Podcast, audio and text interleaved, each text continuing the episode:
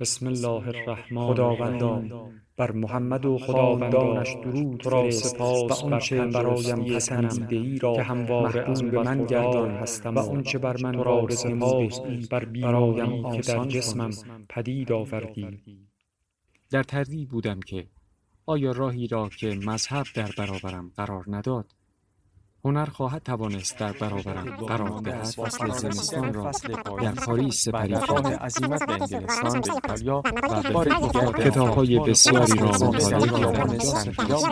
تصور نمی کنم ایزابل بر معلوماتم جز افزوده جز شده جز در حال را به تغییری به خود نپذیرفتم به نظرم رسید این همراه بسیاری بود. امواج نور با این خورشید حال از میان شکافی ویرایی در بهره داشت که حاضر بودم بمیرم ولی از آن چشم و نپوشم تصویری همانند فولاد مزار چطور می‌توانم آوردم برای شما تشریح زیباترین که چه؟ زیبایی های عالم گشتم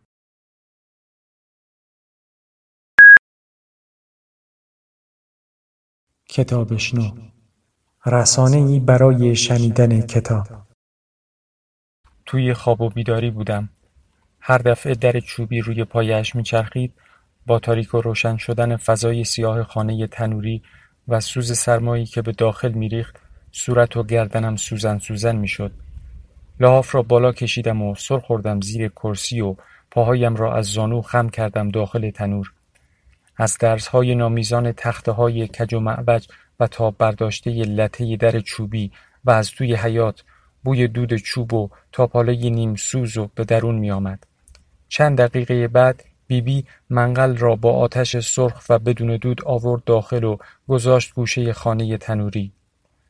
لحاف را کنار زد و خم شد از ته تنور کتری را بیرون آورد و گذاشت پناه آتش تند و قرمز رنگ توی منقل. کمی بعد صدای یک نواخت جز جز کتری بلند شد. بیبی از کتری آب داغ ریخت توی قوری لعابی سرمه‌ای رنگ و گردان و بعدش هم گفت بسم الله و پاشیدش جلوی در. توی سرمای شدید هوای بیرون بخاری که از آب داغ برمیخواست مسیر پاشیده شدن آب را نشان می‌داد. تیغ سرما از درز لته انگار لوله می‌شد و عدل مینشست روی پیشانیم و اینطور بود که کسالت بعد از خواب از سرم پرید. بیبی قوطی چایدان را از توی تاقچه دود زده برداشت و نشست کنار مقل تا چای دم بکند. از بیرون سر و صدای های گنگ و نامفهوم می آمد و می رفت. با دقت گوش دادم. آقا مشهی بود. جلوی دروازه خانمان در حال تعارف کردن به چند نفر بود. بیبی آب جوش را ریخت توی قوری و همانطور که گوشش به گفتگوی توی کوچه بود نگاهش را دوخت توی چشمهایم و گفت لنگ زور شده بلند بشوید و از زیر کرسی بیایید بیرون پسرها یالا از هیکل خودتان خجالت نمی‌کشید اگر هوا ابری نبود تا حالا آفتاب همه جا پهن شده بود نیمتاج خواهر کوچکم با گونه های سرخ شده از سرما از کوزه ی گوشه اتاق مقداری آب ریخت توی کاسه سفالی و پرسید بیبی جان چند روز به عید بزرگ داریم بیبی قاب دستمالی را چهارتا زد و انداخت روی قوری کنار خل و خاکستر منقل تا چای زودتر, زودتر دم بکشد.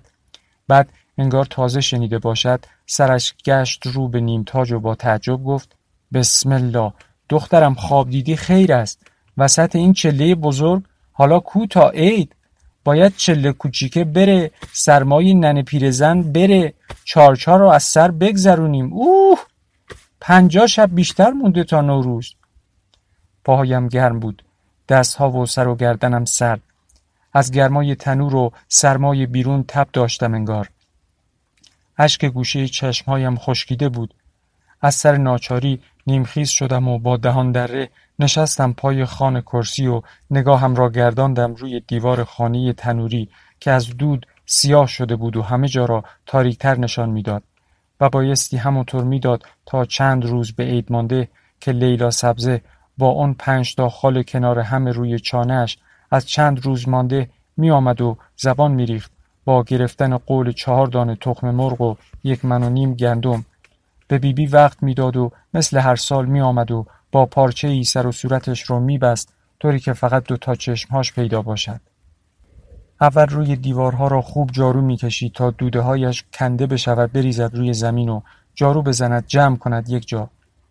بعد بیبی را اگر نباشد صدا بزند و کپه دوده را نشانش بدهد و منت بگذارد رویش بعد خاکرس را با حوصله و از سر صبر توی تشت آب بگیرد و با پیاله بپاشد به دیوار تا سیاهی های دوده از بین برود. از تنبلی نمی توانستم از گرمای تنور دل بکنم و بروم پای چاه بالای حیات و آبی به سر و صورت بزنم. دوباره لطه در با ضرب باز شد. آقا مشه که پالتوی ماهوتی سرمه‌ای رنگ رو رفته تنش بود و باز هم از سرما دست و صورتش قرمز شده بود آمد توی اتاق و رو به بیبی گفت زن امروز به فکر آب جوش و چای باش. شاید به بعضی از این آشناهای آبادی های دیگر سر راهشان تعارفی زدیم و آمدن خانه ما. اقلا دو تا پیاله چای حاضر باشد بگذاریم جلوشان. برای یک سیر قند و مسقالی چای آبرومان نرود پیش غریبه ها هرچه باشد بنده های خدا طبقاتی دارند از ما. بیبی بی با گوشه چارقد آب بینیش را گرفت و با دلخوری جواب داد.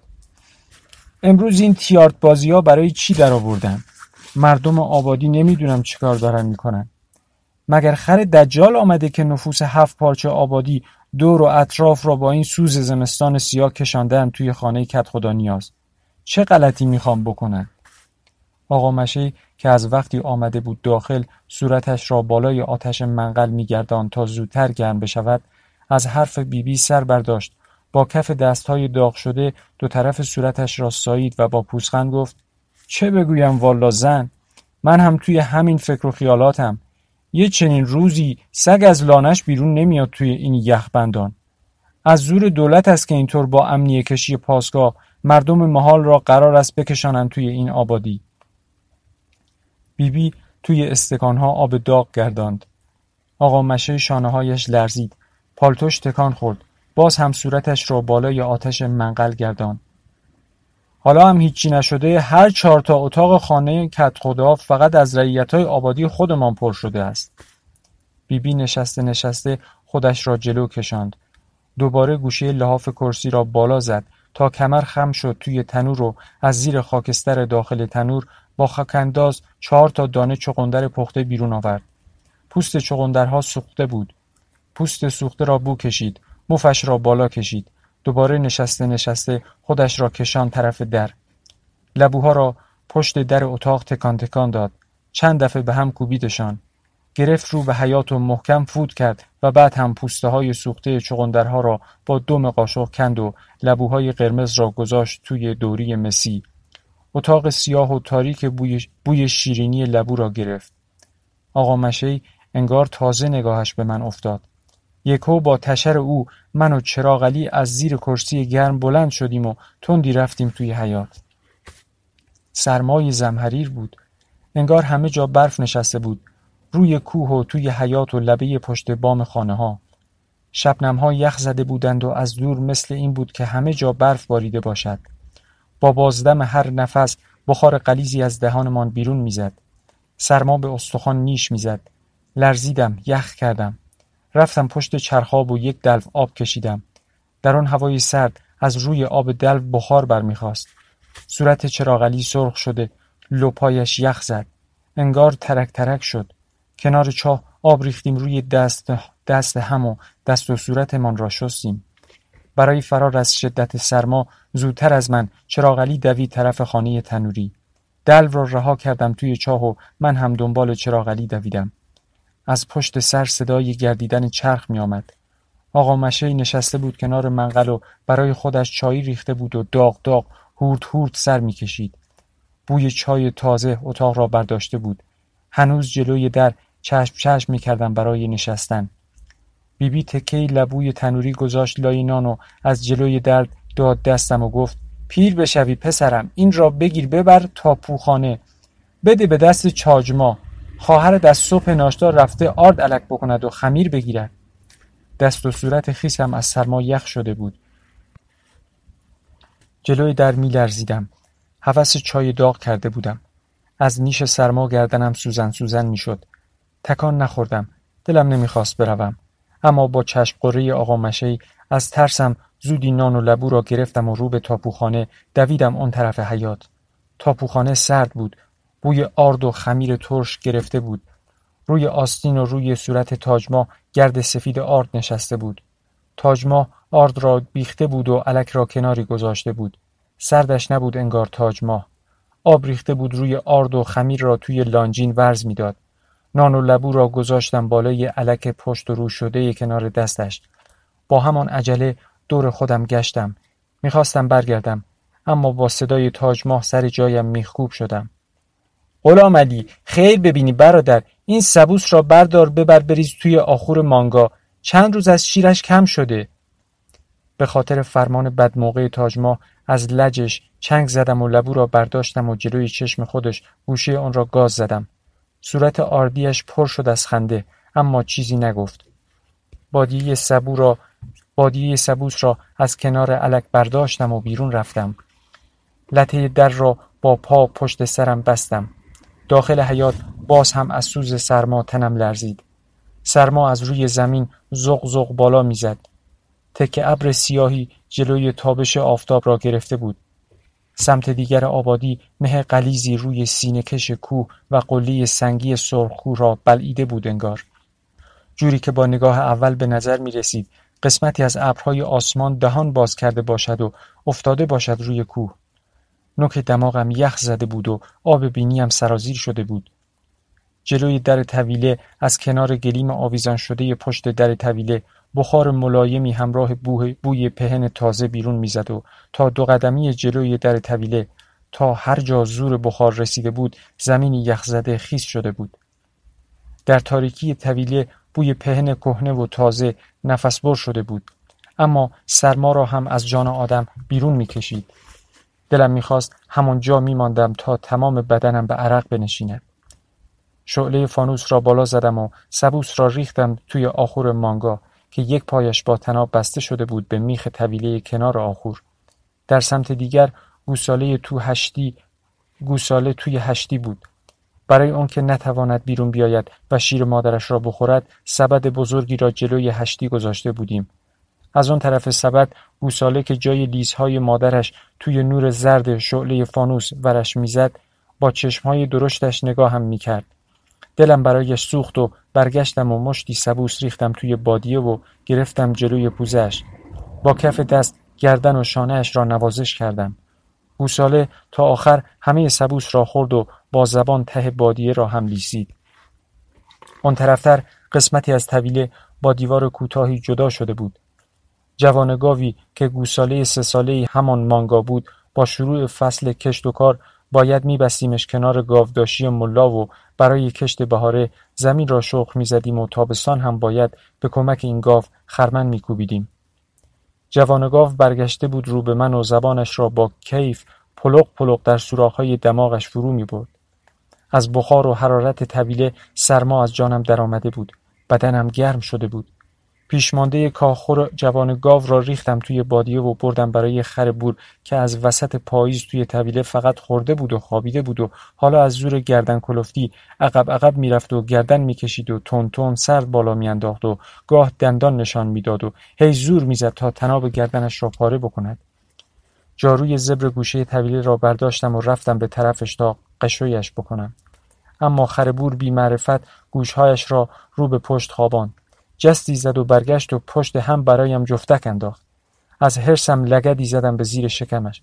گفتم خر دیزه خوردی و خوابیدی. حالا هم اینطور هار شدی و صاحب خودت را نمی‌شناسی کر خر. کاه را پاشیدم روی گوشهای درازش. برگشتنی توی سربالایی راهنگ بودم که ارعرش درآمد. تا جلوی در طویله برسم همونطور صدای نکره مستانهاش را میشنیدم.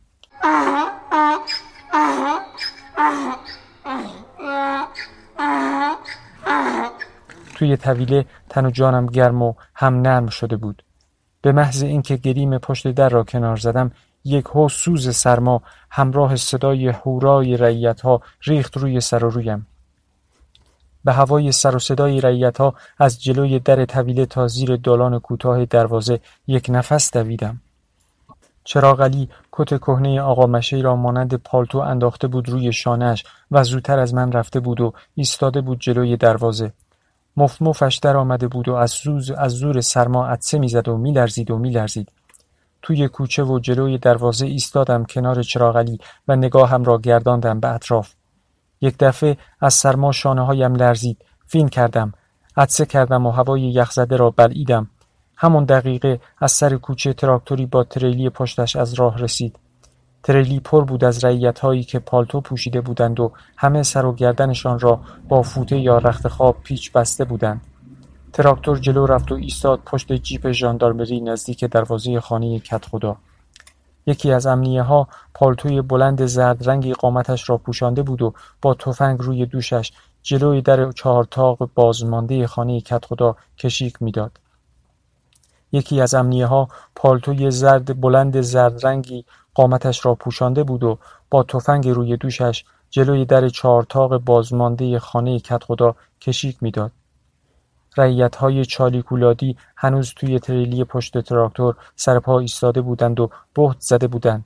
سرما زده و با صورت یخ زده.